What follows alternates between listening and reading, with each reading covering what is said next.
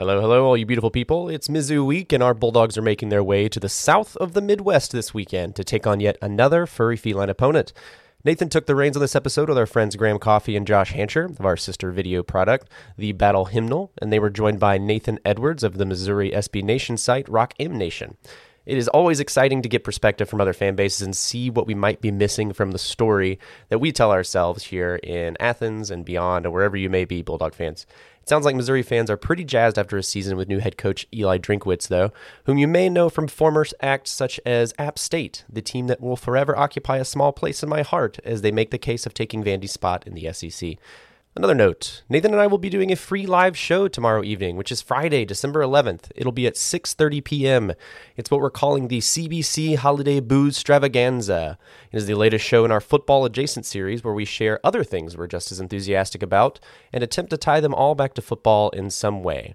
You may be the judge of that, of course, as to say how successful we are of that attempt, but you can catch it on YouTube, Twitter, Facebook, and as always, our Discord server for those of you that may be on it. And as long as this game remains on the docket, we will catch you in the Missouri Midlands this weekend as we take on the Mizzou Tigers. And until then, as always, go dogs. Enjoy the show.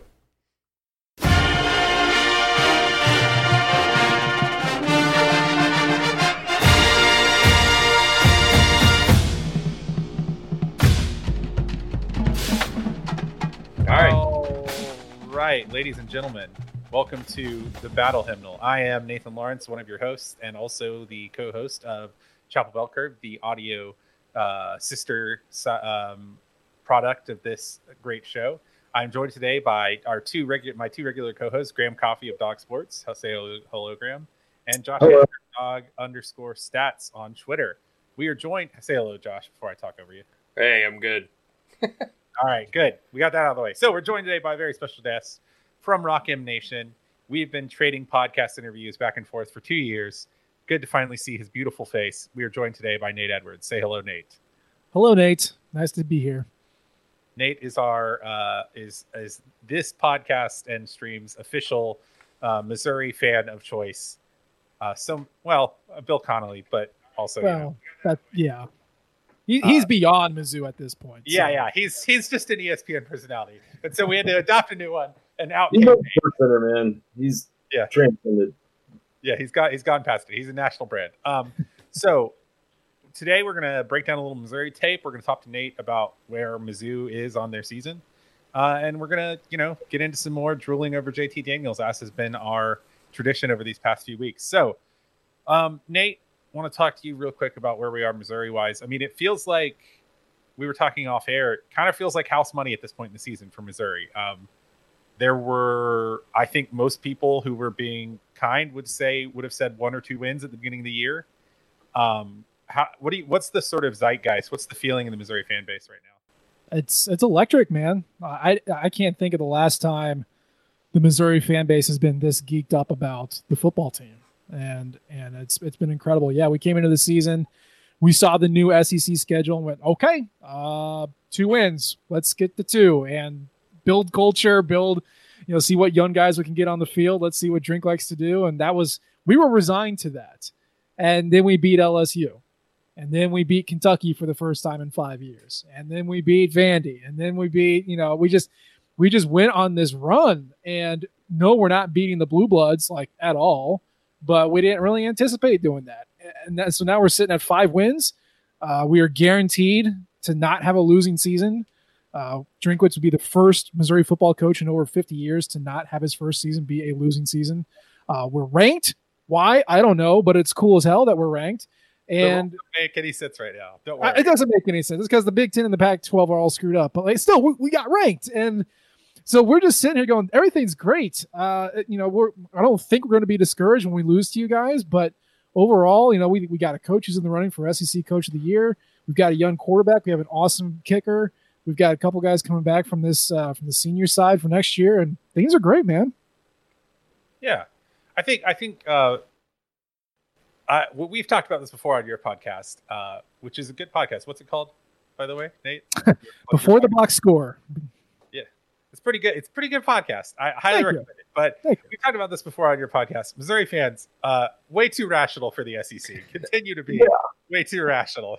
Yeah, I mean, that, that, that, I enjoyed it, you know, and granted, you know, I've only checked it out, you know, Missouri week. Um, so, um, it, it is a good show. And, and yeah, I'm always, enthused, I mean, I always feel like, you know, SEC fans and Georgia fans get credit for, or if you want to call it credit for being crazy, but it's nice to see some diehard Mizzou's, Mizzou fans getting it on. So, yeah, Nate, I mean, you know, you guys are supposed to be complaining about how Drinkwitz didn't start Bazelak from the beginning of the season and how you would be undefeated in a football playoff contender if you had, right?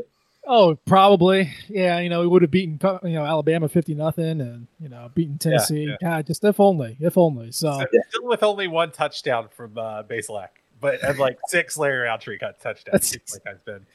That's right. Um, well, so we, you know, I mean, what do you think? We, we also talked about this on when we were talking about uh, your team uh, on your podcast. Um, what do you feel like coming into this is sort of? I mean, look, I, I, think there isn't a you can't find a metric or a number where you would favor Missouri in this. Maybe maybe an individual matchup, but there aren't a lot of great numbers for Missouri in this matchup. So, you know, as a partisan, outside of a win, uh, or what are you looking for? Just competitiveness? Like, is there anything? Is there any particular unit or player that you think you know? This guy could flash, this person could flash. This is, you know, that that UGA fans should be looking at. Yeah, I mean, so so we mentioned Connor Bazelak. He did not have a very good game against Florida. He didn't have a very good game against Tennessee. And those two are elite recruiting teams. Not as elite as you guys, but pretty close. And he's and he struggled with them. He's you know he's still a redshirt freshman, so that's to be expected. So I'm really curious to see how he does this far in the year with these weapons that he has against Georgia. Uh, this is this is easily the best defense that he's going to face because it's the best defense in the country. Uh, so I'm really curious to see how he responds to that. And then on the flip side, you know, our defensive line is super thin right now. We just lost a guy who just decided not want to play football anymore. Uh, we're going to be missing a couple guys in the secondary, so y'all are going to rampage over us. But I want to watch Nick Bolton because he is looking to be a first round draft pick as a linebacker and I want to see what he does over his last two games, especially when he's going up against talent like you guys have. He has been all over the place when he hasn't been wrongly ejected for targeting, and I'd really like to see what kind of damage he can do to you guys. Yeah, um, we, have got some we got some film up here for you now. Um, so I, fellas, uh, sort of before we, you know, uh, totally finish our harassing of Nate. Do you guys have any other questions from the Missouri side? What's the weather going to be? Uh, rainy and 46 degrees. So I don't know how uh, you all feel about that. No, not no, good.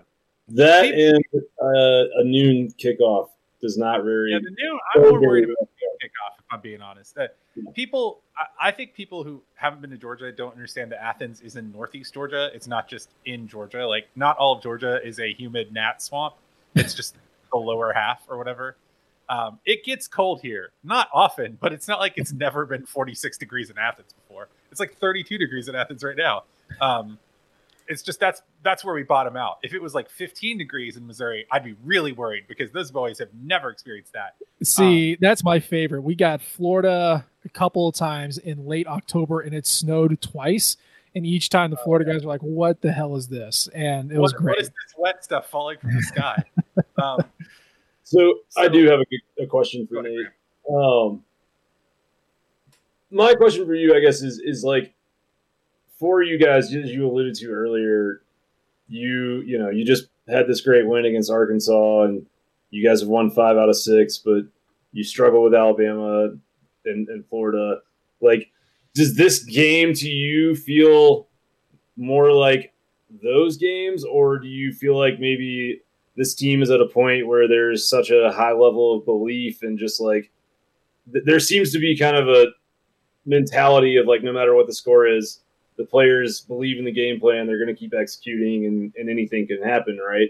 So like, do you as a Mizzou fan, what are you expecting on Saturday? Are you expecting a a blowout because like this game's only a 13 point spread? Are you expecting that, or are you expecting like because I, I think that there is a scenario where Missouri can win this game personally, but I'm oh. curious what you think. Look, yeah, it's it's college football. You're a different team every single week. You never know how the kids are going to respond to what happened during the week, what happened with the traveling, what's happening with the weather, what happened with their girlfriend. Like you never know what's going to happen. So it's it's tough to decide these sorts of things, but that's why you recruit really well. You recruit really well so you can cover these kind of gaps in thought and, and execution. And you all have done so for five years going now. And we're we'll get there eventually, but we're not there right now. You add on top of that that our defensive line has been completely gutted. I think we got four guys to play four spots right now. Um, the secondary is missing the eldest member, uh, Jarvis Ware. He's suffering from a hamstring injury, so he won't be playing. So we got Ennis Rakestraw, who's a freshman, and then a bunch of other freshmen around him, uh, at least at the corner spots. Um, you know, the linebackers. Well, he's yeah, very highly regarded. Like Alabama wanted him. He picked Missouri yeah, over Alabama on signing day, which blew my mind. Um, but like, there's a lot of talent. It's just there's not a lot of us, and they're really, really young and really, really thin. And I mean, we were having to throw ourselves down on the ground to stop Arkansas last week, and that was Arkansas. So I think it, if it's gonna if it's gonna be a win, it's got to be a shootout. And I don't really see Missouri's offense as good as they can be winning a shootout against Georgia's defense. So I'm going into this going, all right, if we keep it within, if we keep it within two touchdowns in the fourth quarter, right? right? Kind of like where it was last week with the hint of it's not too far, probably won't win, but it's not too far away. I'll feel really good about the fight. These players, they'll follow Drink into hell and back, right? Like they he's got to motivate. All the ones that are there love him and we have faith in his execution. It's just I think you guys are just too talented and we're too thin to to hang for a full game. So I'm just hoping to keep it close into the fourth. It's it's a poor it's a poor place to be thin against UGA because Kirby Smart yeah. his hand is always hovering above the mash ass button. he, like, his, his deepest desire is like, well, I guess we have to run split zone 15 times because they only have four defensive linemen. Um, so I, well, thanks for giving us so much insight, man. That this has been, uh, it's it's it's it's interesting that Missouri still. I think the the physical distance between between Missouri and the rest of the SEC East. I feel like I have so little read on this team. Like I ha- I feel like I really know every guy on the team at Florida and most of the guys on the team at Kentucky because we recruited a lot. I mean, we recruited a lot of guys on the Tennessee team, but I have just like no read. I mean, Larry Rountree Jr. is great. That's like what I got. Um, so yeah, we really appreciate you coming on. Um, uh, do you want to stick around with us, or do you need to get out of here, man? I'll stick around for a little bit. I love watching these these these cut up here's with with the plays like the one with Jalen Knox running behind Rountree. We haven't done that for the past three games. I'd love to see more of that. Which what, um, was that the Bama game? Yeah, against Bama. Um, it, that was used, utilized a lot at the beginning of the season, and we were like, "Oh, this is super cool." Because then he sometimes he'd flip it to Jalen, and then it's one of those easy passes. And we just we've gotten away from that recently. I'm not totally sure why. So I, I enjoy watching this, and I like hearing what you guys have to have well, to say about yeah, the, the, the, the orbit motion is really uh, a really key uh, like modern evolution. I think. Mm-hmm. Wrinkle. Well, let, hey, can let's um let's put up as a little. All right, now wait, hang on. So we, I'm sorry to interrupt you, Nate, but I had yeah. queued this play up here early in the game, and it's the flea flicker, and he looks him off. But so I was like, okay, it's the end of the season where you know it's balls out. Why not? This is something we should be looking for as Georgia fans, right? The flea flicker. No, it doesn't so, go deep. He he checks it down, but. So here's the thing. Drinkwitz has run a flea flicker every game. And I would say 80% of those, uh, Bay checks it down. It's hardly ever deep. Now, part of that is because we don't have the speed on the outside to get a receiver deep, but it's it's always like, oh, yep, there's the flea flicker. Oh, yep, it's Hazelton on the corner. It's Chism over the middle. It's Banister, you know, sitting in the zone. Like, it's it's rarely as exciting of a play as you think it's going to be, mainly because it's run a lot, but also because he checks it down. So, uh, yeah, I'm excited to see when Drink pulls that out during the game. I don't know. I don't think he's going to open with it, but uh, there's you're always good for one. It's weird. It's weird when a trick play becomes like part of the game plan. Yeah.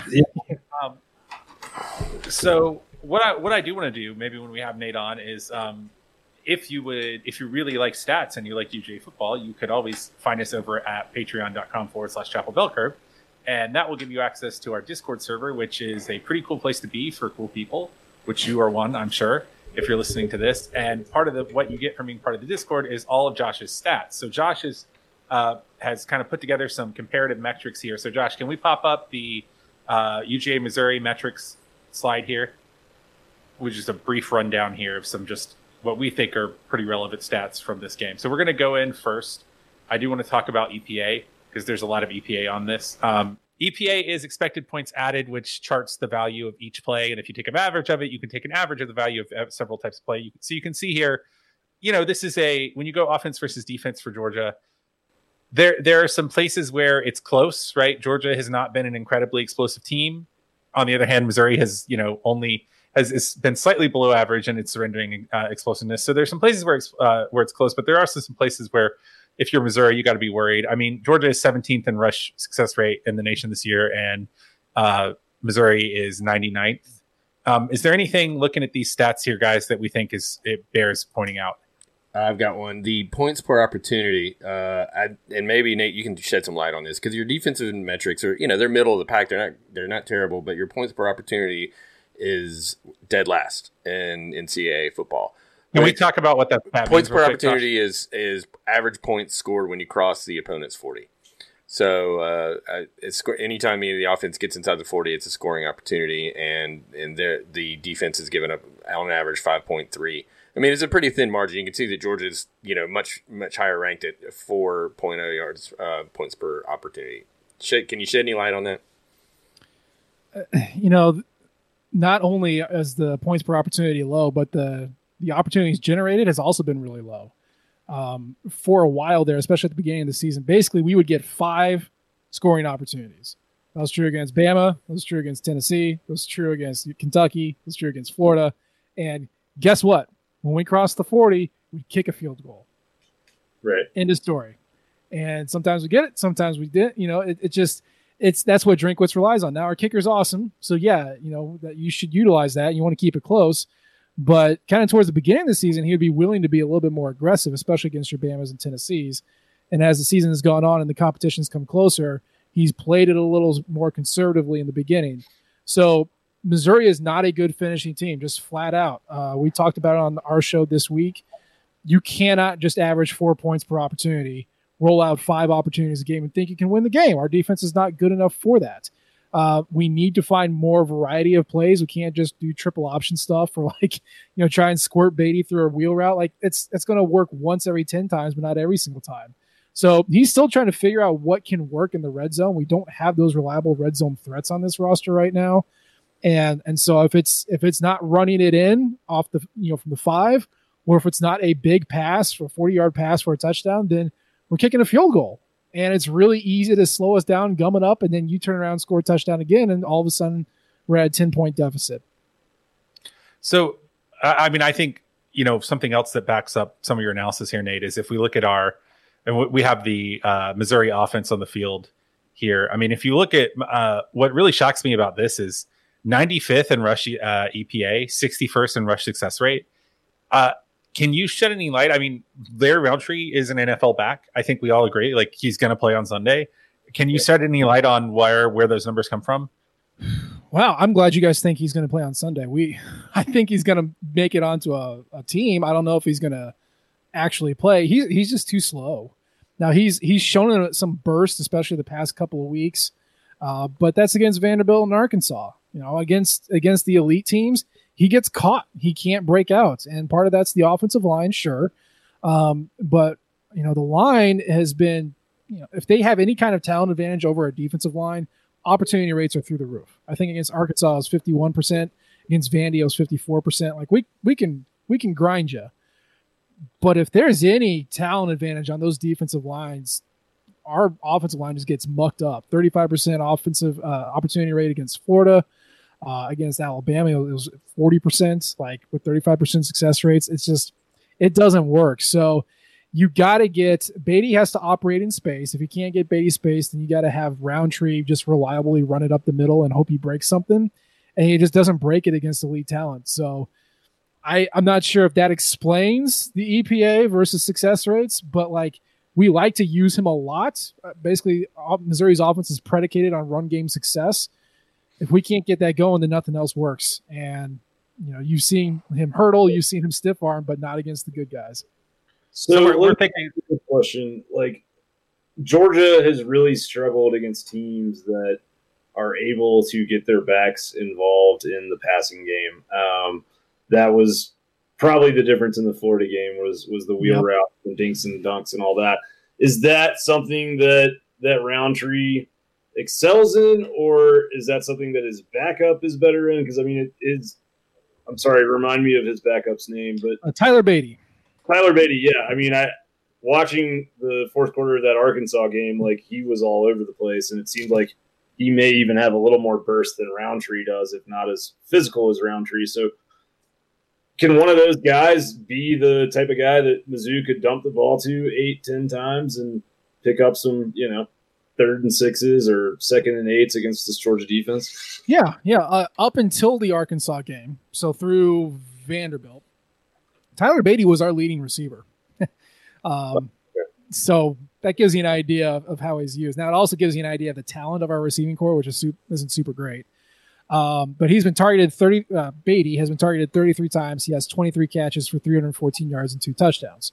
Uh, also a 70% catch rate, and I forget what his success rate is, but it's pretty damn good.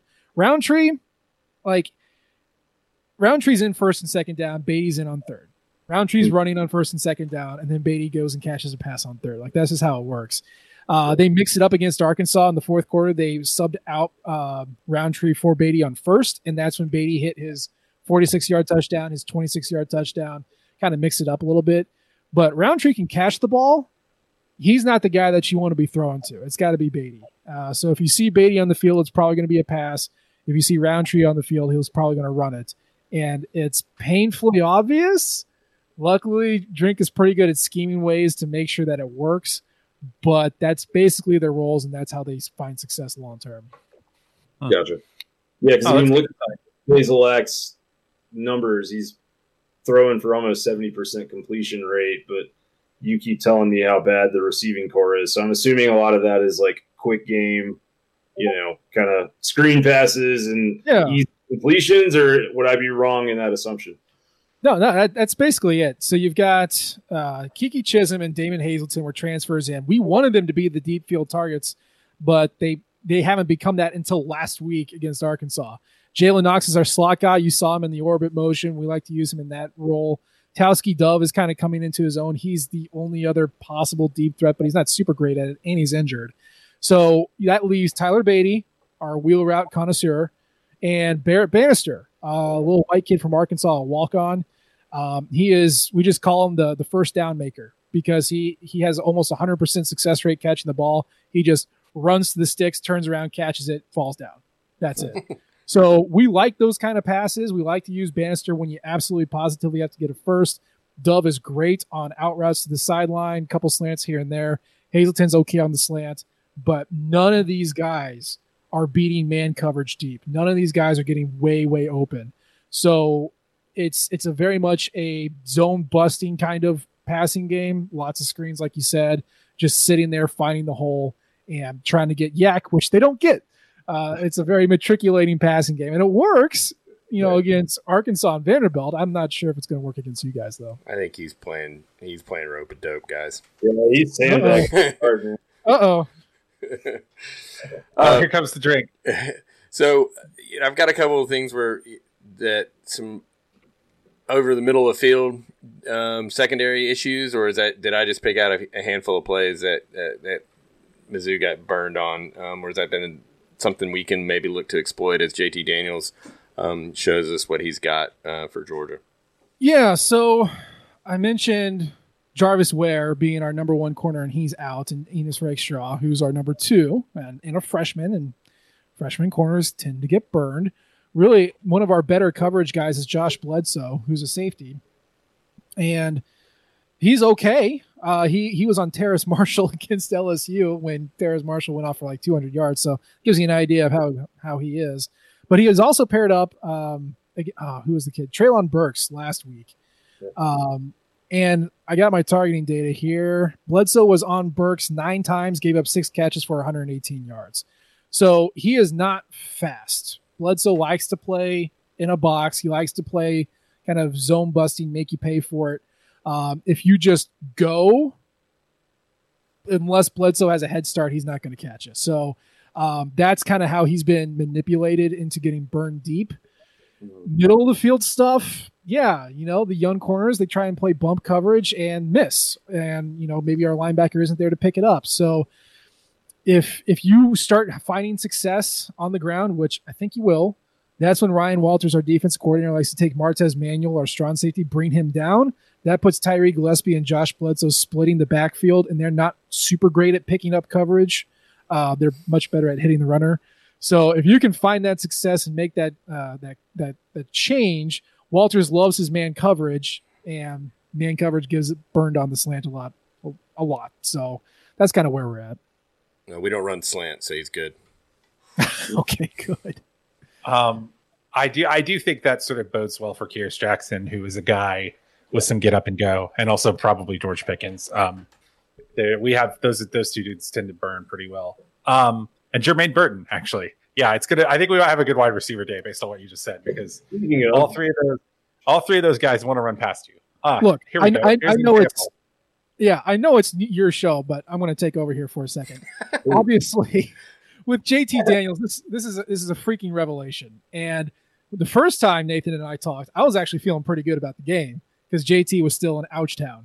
Now that he's back, George Pickens is tearing it up. Kearis Jackson's tearing it up. Jermaine, I'm like, oh, gosh, really? So what? What exactly? The delay hit you, hurt you.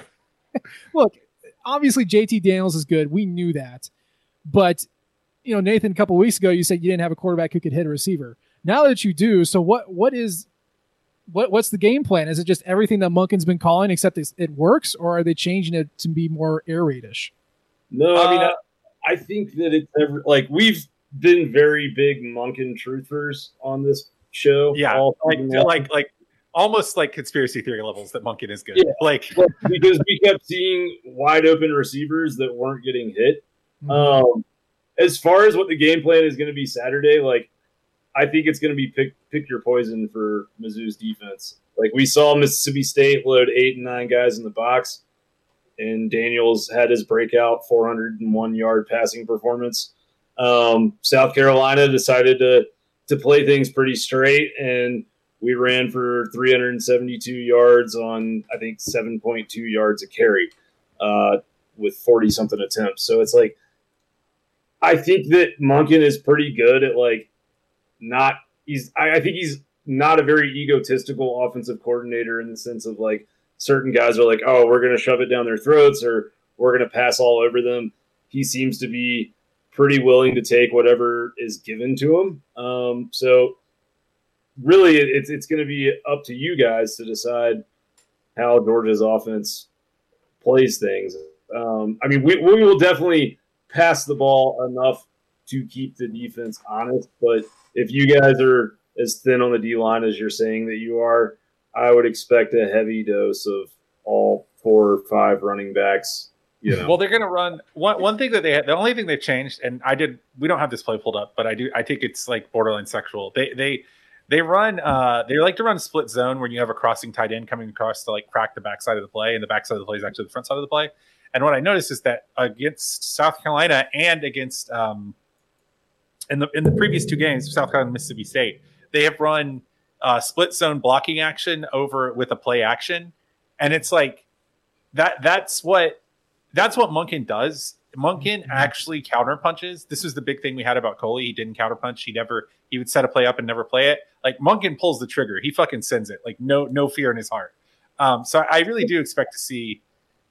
I I would say yes, probably. If you have a thin D line, Kirby wants to run the ball, but I also think that uh, it's pretty clear that they want JT Daniel to get the maximal number of snaps um, that he can and and I would say, I mean, I I would be shocked if he threw it fewer than twenty times, because um, you know there there is a version of this game where Kirby's like JT Daniel will throw the ball ten times and we will run we, we, will run the wing tee and we probably still win, but I, I do think. Yeah. It seems like they really want to get him snaps just to be comfortable in the operation of the offense. Like my, I do actually have a little bit of sourcing on this, um, which is that it seems like that based Georgia wanted to play a game before the end of this, before the bowl season, is what it was my understanding. And they weren't super choosy about who the game was. This is just what I heard from people I know in the around the program, and I'm and I think that that is probably a you know, you want to play as many snaps as possible. But I think it really has a lot to do with you want to get JT Daniel as close to fully operational in the offense as you can on a game in and game out basis. So I would I I do think we'll run it a lot, but I think we'll see more Daniels probably than you would expect. Um, I I do want to point out, Josh. Do you want to talk about these um, these metrics that you've been flashing up? We have some these uh, since post JT Daniel revelation metrics here for that you have for us. Yeah, um, let me put them back up here. Um, yeah, so I mean, these were our the, the playbook didn't change that much. Like Graham said, you know, that we we saw the plays open, so we didn't need to change the playbook. We didn't need to redo anything for him, and you can see that our these were our base. You know, these thanks to SEC StatCat. I can't give that guy enough shout outs. I've re- redone my, my true, thing true, and, true, and I left him out this time. I'm going to hope he, hopefully Clark's not pissed at me, but um. Uh, so these concepts were, you know, they were successful. I mean, the flood, the flood variations is 57% success rate, but you know, 9.1 yards per play. Now, granted, it's a small sample size, but that same concept is double, uh, 17 and a half yards per play. And then the, uh, the shot and switch variations, which were, I mean, the switch was, you know, not, you know, successful at all at 14 plays at 28% success rate. Um, and, you know, JT's completing them at 50% success rate and 12 yards um, almost 13 yards a catch, and certainly the shot and daggers, which we saw some of those big plays in the Mississippi State game. They're definitely tilting those, but still, I mean, you know, th- you know, three out of four of his dagger throws have been, you know, uh, home run balls. So, um, yeah, I mean, it's just light and day, night and day. I mean, absolutely, just a game changer, and I think a lot of Georgia fans are. Um, and especially seeing the recruiting coming in, we're just looking next year. But you know, having seen um, you know, Missouri offense that was struggling to put up 20 points for, you know, the first two thirds of the season seems to have, you know, caught fire. Um, and I'm thinking, like you said, it did start the show off. I mean, there's a lot of reason for Missouri fans to be excited about the, the head coach and, and Drinkwitz is doing a great job. So I think this is the game I wanted to play is that two offenses that really wanted to prove themselves and take every snap they could to get better. So I think it's going to be fun, a fun, fun game. So I will also say, just to like briefly stat nerd out here, the if you look at that, uh, if you put the passing concepts up real quick, I think a lot of those are big. Uh, those are two and three man games. Those are not full pass plays. They're like uh, they're route concepts. And I think a lot of the difference is that you'll see that the ones that have increased the yardage the most were the ones that had a deep option. Because what was mm-hmm. happening a lot on flood variation and dagger, which both have an underneath crossing route, is that like we just didn't have a guy who could deliver that ball deep.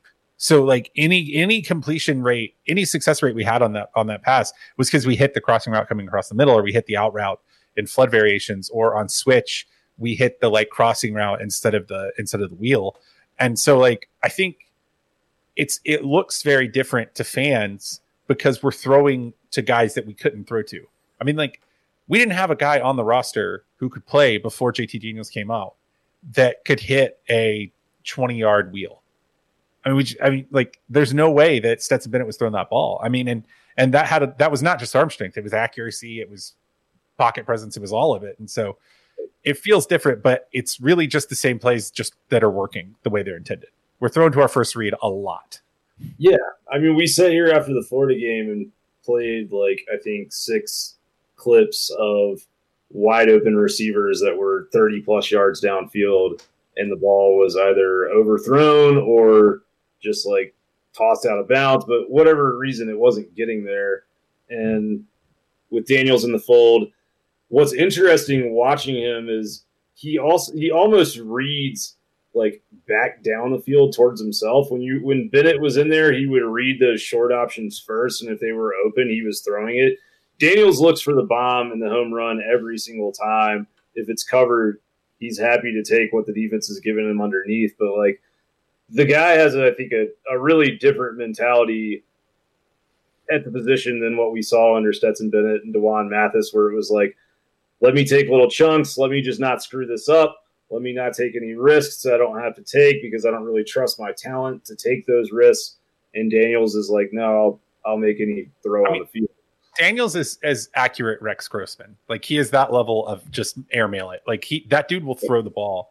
And I mean, you saw uh Kirby actually talked about it in his media availability this week. He said that they were asking about if South Carolina was a lot of RPOs because they ran so much, and he said no because we knew that if we gave Daniels the RPO, if we gave JT the RPO, he's just going to throw it every time.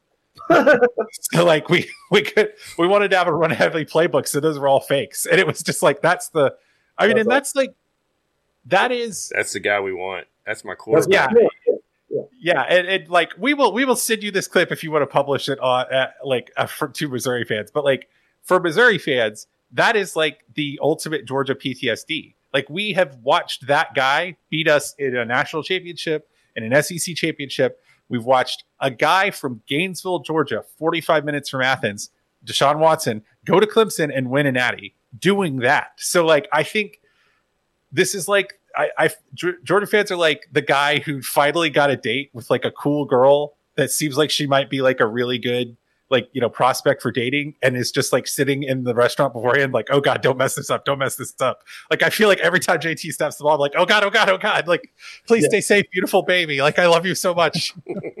I mean, so much so that his first game, he came out and lit it up, and all that anyone wanted to talk about for the next two weeks was how he was going to go to the NFL. Uh, like that's the level of, we we are we are broken Three people. games off of a fucking ACL surgery. I mean, like, yeah, we come on. we are we are deeply broken people. We were like, oh, 400 yards against Mississippi State, he's going. Like, This is too good for us. We, we can't have this. we can't have this. We can't have good things. If we win the national championship, I might evanesce. Like, I might dissolve into the energy field. Like, it might not be. Like, am I? I'm, I'm so. I'm just psychological abuse at this point. Like, I've got nothing left. Like, it's it's all psychosis, dude. All right. So now that I have just bared my soul, I do have a quick conspiracy theory for for Saturday's game, uh, which is that with Arik Gilbert on the transfer market and allegedly homesick, and meaning if that's true, it's probably either Georgia or Georgia Tech that he's coming to. I am predicting that we see a lot of balls to tight ends on Saturday. I That love it. is- That's I love it. I love it. so that would much. be the most. If there are like 15 tight end targets on Saturday, that would be the most Kirby Smart shit I've ever heard. It would be the ultimate middle finger to Ed Orgeron, and it would also prove that Kirby Smart cares more about recruiting than anything. And so, if we just find a way to make like recruiting part of the game, then maybe we'll actually win a national title at some point. Go Yeah. in with 28 tight end targets, leave with 50. Yeah, no, like that might like one of the thing that it's like kind of a poorly kept secret that like Kirby Smart is like a genuine psychopath. Like Oh, yeah. Yeah. he's not like a bad guy or anything, but like I, I don't mean psychopath like he's violent and mean. I mean like I've There's been to a something couple wrong of, with him. Yes, I've been to a couple of practices and his level of energy is like like unattainable by a human that has like a normal life. Like it is not so it would not shock me if he was like Darnell Washington, baby, freshman tight end, you're getting 12 targets today. You better catch that shit. Like I, I don't I don't actually think that's a conspiracy theory because I think if Kirby thinks it'll work, he'd do it. Like, Trey I- McKinney, we're gonna we're gonna give you a couple round bump in your draft stock. Yeah, you ready to be a second round pick, Trey McKinney? Let's do it. Yeah. Like, um, all right, boys. Uh, any other notes, thoughts on this game before we get out of here today? I want to hear some predictions from all of you. Score predictions. Dogs cover over. No, I got the under 30 I got 36-17. What's the The what's the over- over under? 48 and a half. 48 and 48 a and a half? Yeah, so I got the over. Yeah, I took the over. And Yeah, then, pound the over. yeah, and then, yeah. And then yeah, thir- I think I put it on Tallysight 50 I mean 36-17, I think. I looked at I looked at Connelly's and we were really close. He he took Georgia to cover and then but he had it he I think had he had like under. 32 16. Yeah, he had the under. All right. Uh, I, I, I do actually think we'll throw the ball a little bit more in this game than we think, just because I, you know, I mean, I think it's not going to be 30, 40 times. I think we might get it out there 20, 25. Um, and I just don't, I don't, I don't know if it's Kenny McIntosh or Daijun Edwards or uh, Zeus, but I just feel like you, ha- I mean, we're just going to pound the shit out of the ball.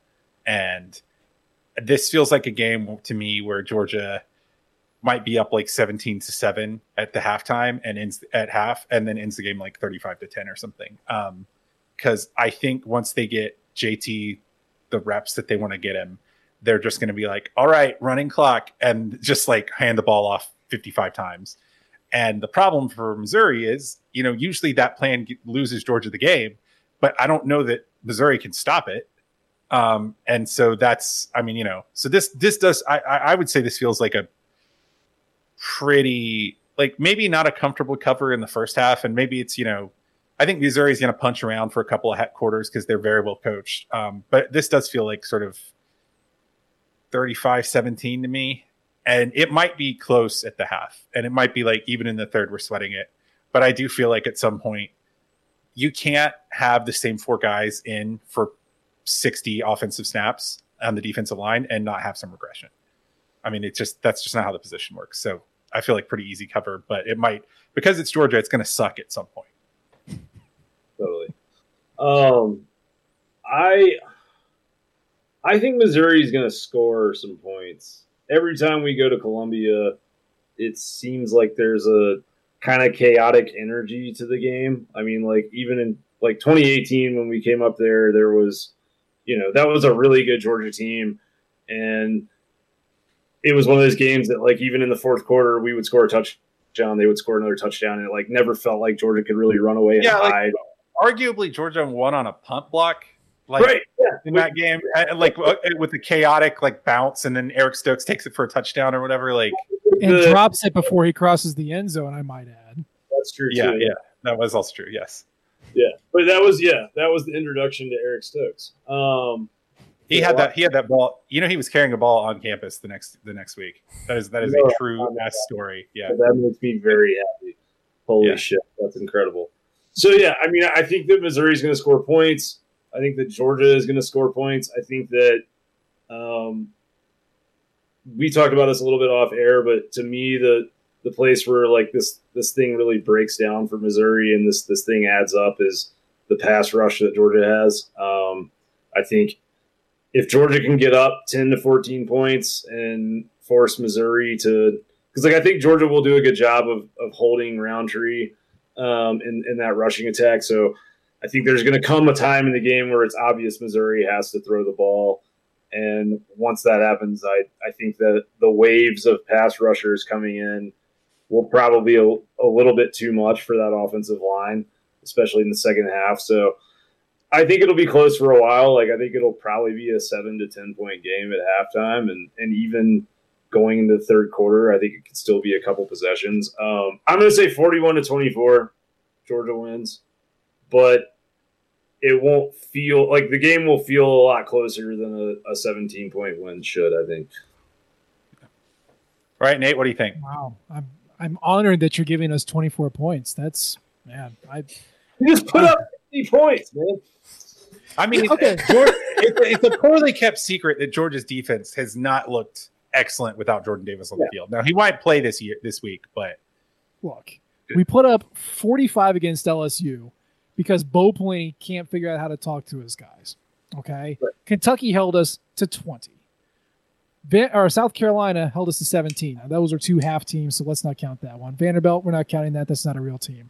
Yes, we just put up 50 on Arkansas, but Barry Odom can't coach defense at Missouri. Like that's just that's the rule. And we, he came back to Mizzou, and we honored him with with a crazy high scoring fest where the better team lost. So that was that was crazy. That was different. Okay. I mean, I understand that Missouri's going to have to pass. You're going to ball up the run game, no doubt about it. The, we're pretty good at stopping sacks. I think our sack rate's like top 20 in the nation right now at 4%. So I'm not totally sure if you're going to sack him. I don't even think you really need to because we're going to do these little crappy little dump offs and zone busting passes, and you're just going to gobble it all up. There's going to be no one open. You're going to swat it away. Or if we catch it, you tackle, bam, it's it's you know second and seven. It's like oh, crap, we got to do this all over again.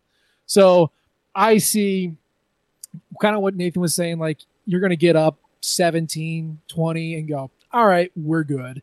And then it's just running clock. I think you're going to be looking at something like 35 14, something like that. And Missouri scores maybe a garbage time touchdown to, Carries Yeah, we did that's, it. That's an that's an uh, that's an over by a half. Oh, I'll take it. I think, um, you know, Georgia has something. I think this is an interesting game, and I think it should be a fun game. And I never want to say that the game doesn't matter because I know it matters to a lot of people. But let's be real. This game really doesn't matter. Like in the grand scheme of the nation and also in the micro scheme of of college football. So I'm kind of interested just to see, like, I just want to see, like, why not empty the playbook at this point from both teams? Like, run a run a tight end pass. Shit, you want to get Arik Gilbert? We're we're put, we're installing Dar- Darnell Washington as QB pass package. Like, whatever. Dude, Darnell Wildcat. Yeah, I was just gonna say Darnell. I would, I would actually, I would salivate over that. Um, anyway, well, boys, it's been a pleasure. Nate, thank you so much for hanging out with us tonight. It's been a real, a real joy to have you here. Um, and I have been Nathan Lawrence. I am joined today, as always, by Graham Coffee and Josh Shancher, and again, our uh, excellent, excellent guest uh, here, Nate Edwards at, I believe, Nate G Edwards at Twitter, uh, a, a proud member of the that storied Rock M Nation staff. Uh, and if you liked what you hear today, you can follow us all on Twitter. I'm Nathan J. Lawrence. Josh is dog underscore stats, and Graham is dog out west. And as I said, Nate is Nate G. Edwards. If you really liked uh, what you heard today, you can check us out on patreon.com for patreon.com forward slash chapel bell curve, where you can get access to um, all of Josh's stats and all of our rants about video games. And then also on Friday, another brief announcement. We'd love to have you on the Patreon and Discord, but on Friday for our patrons, but also for the public, Justin and I are going to be doing a holiday cocktail show where I'm going to make the world's greatest boozy eggnog recipe, and that is 100% true. I, I will stake like quite a bit of money on that. It will change your life. It is called Smooth. Um, it it does not mess around. So My sweater. yeah, please do. Uh, we're gonna have a good time. So it's also my 15 year anniversary with my wife, and that's how good my wife is uh, that she's letting me do a stream on our 15th anniversary. Well, of dating, but still, that's what that's the one we celebrate. Anyway, this has been the, uh, the battle hymnal, and we will catch you this weekend in Como and parts unknown. But until then, go dogs slash cats, tigers. Yeah, just go dog.